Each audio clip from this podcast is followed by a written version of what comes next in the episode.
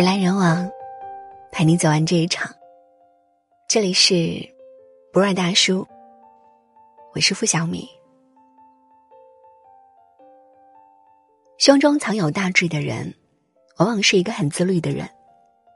重庆谈判中，蒋介石曾对秘书陈布雷说：“毛泽东不可轻视，他视烟如命，但他知道我不吸烟后，在同我谈话期间，竟绝不抽一支。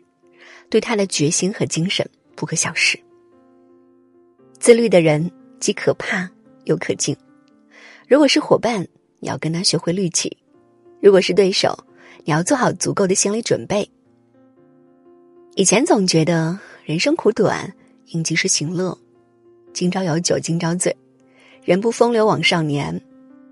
直到后来，我渐渐发现，每一个不自律的行为，都会给你带来更大的痛苦。不要做欲望的奴隶，自律可以令我们活得更高级。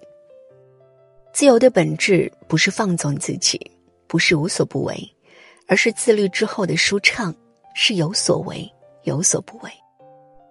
人为什么要自律？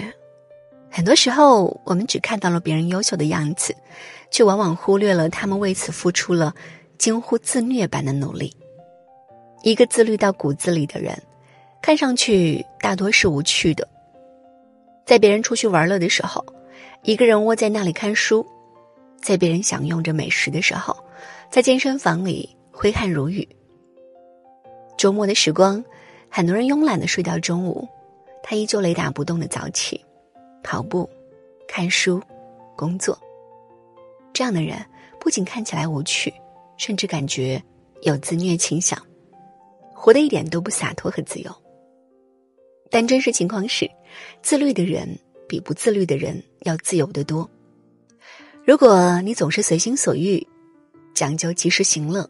不知道努力，别人玩你也玩，别人努力你还在玩，依旧放纵自己。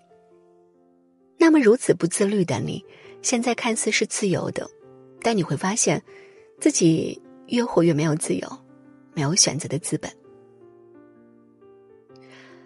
康德说：“所谓自由，不是随心所欲，而是自我主宰。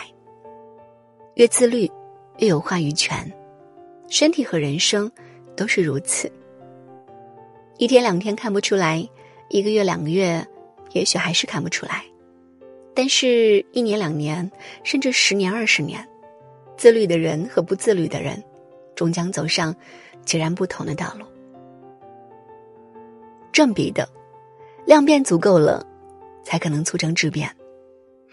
这就是一个人为什么要自律的原因，和梦想沾不上边，就是简简单单的。为自己以后能真正自由一点，身体和人生都自由一点。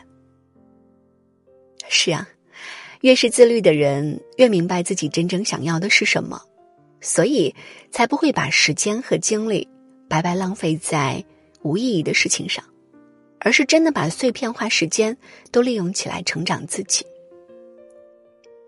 所有优秀背后都有苦行僧般的自律。说到自律的人很多，可坚持自律的人很少。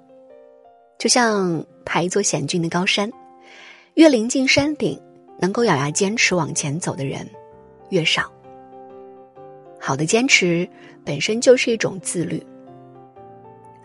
还记得去年的时候，一位名叫沈华的九十六岁老爷爷走红网络，健身二十六年的他，体格健壮，完全不像一个近百岁的老人。大家都喊他华仔、华叔。沈老每天的作息时间非常规律，从不超过晚上十点睡觉，早晨四点多就起床活动身体，每天下午到健身房报道。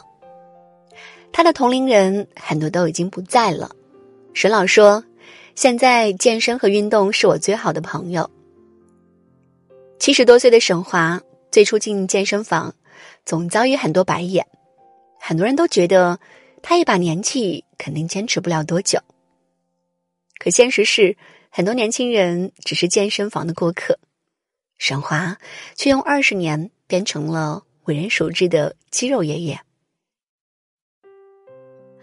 日本作家村上春树从三十岁开始写作，至今已经快有四十个年头，创作了大量的作品，经典又高产。他写作有个习惯，每天只写四千字，四百字一页的纸，每天写到十页就停下来。另外，他每天都会拿出一个小时出来跑步，雷打不动。正是这种高度自律，让他有精力能够持续产出优秀的作品出来。商业大佬们的自律性更是可怕。李嘉诚那么成功的人士，依旧坚持每天晚饭后看英文电视，不仅看，还跟着大声说出来，怕自己落伍。每天临睡前坚持看书阅读。同李嘉诚一样自律的商界大佬很多，世界首富比尔盖茨几十年来坚持每周至少看两本书。很多时候，不是优秀才自律，而是你自律了，才会变得优秀。而那些自律的人，往往连老天爷都不忍心辜负他们。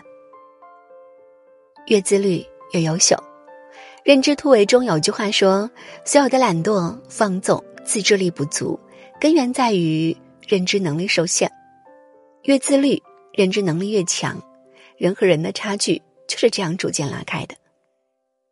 一个人的自律中，藏着无限的可能性，你自律的程度，决定着你人生的高度。每个人都有权利选择怎样活着。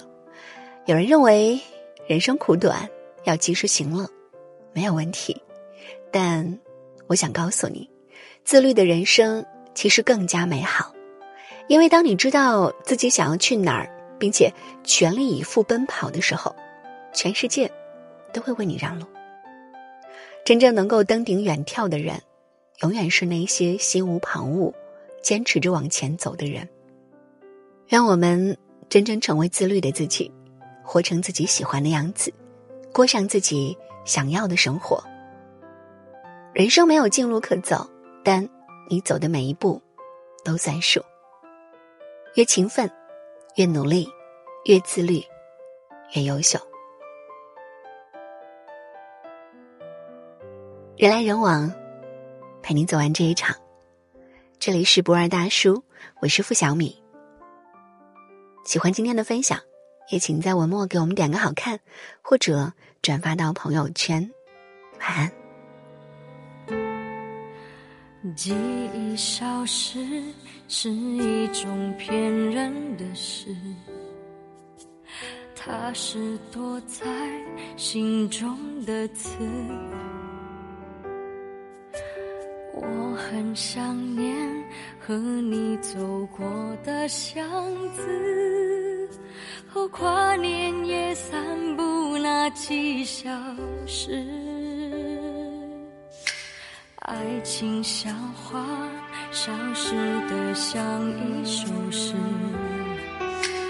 但是孤单却都类似。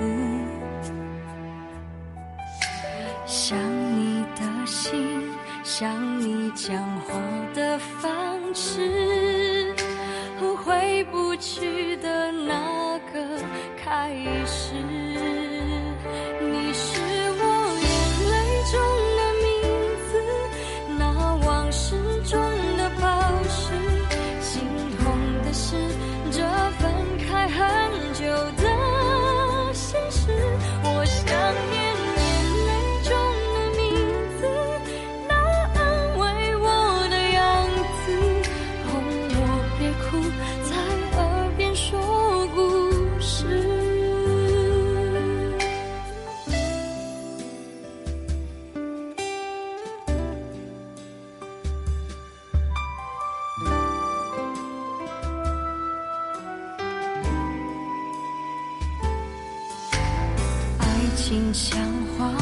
消失的像一首诗，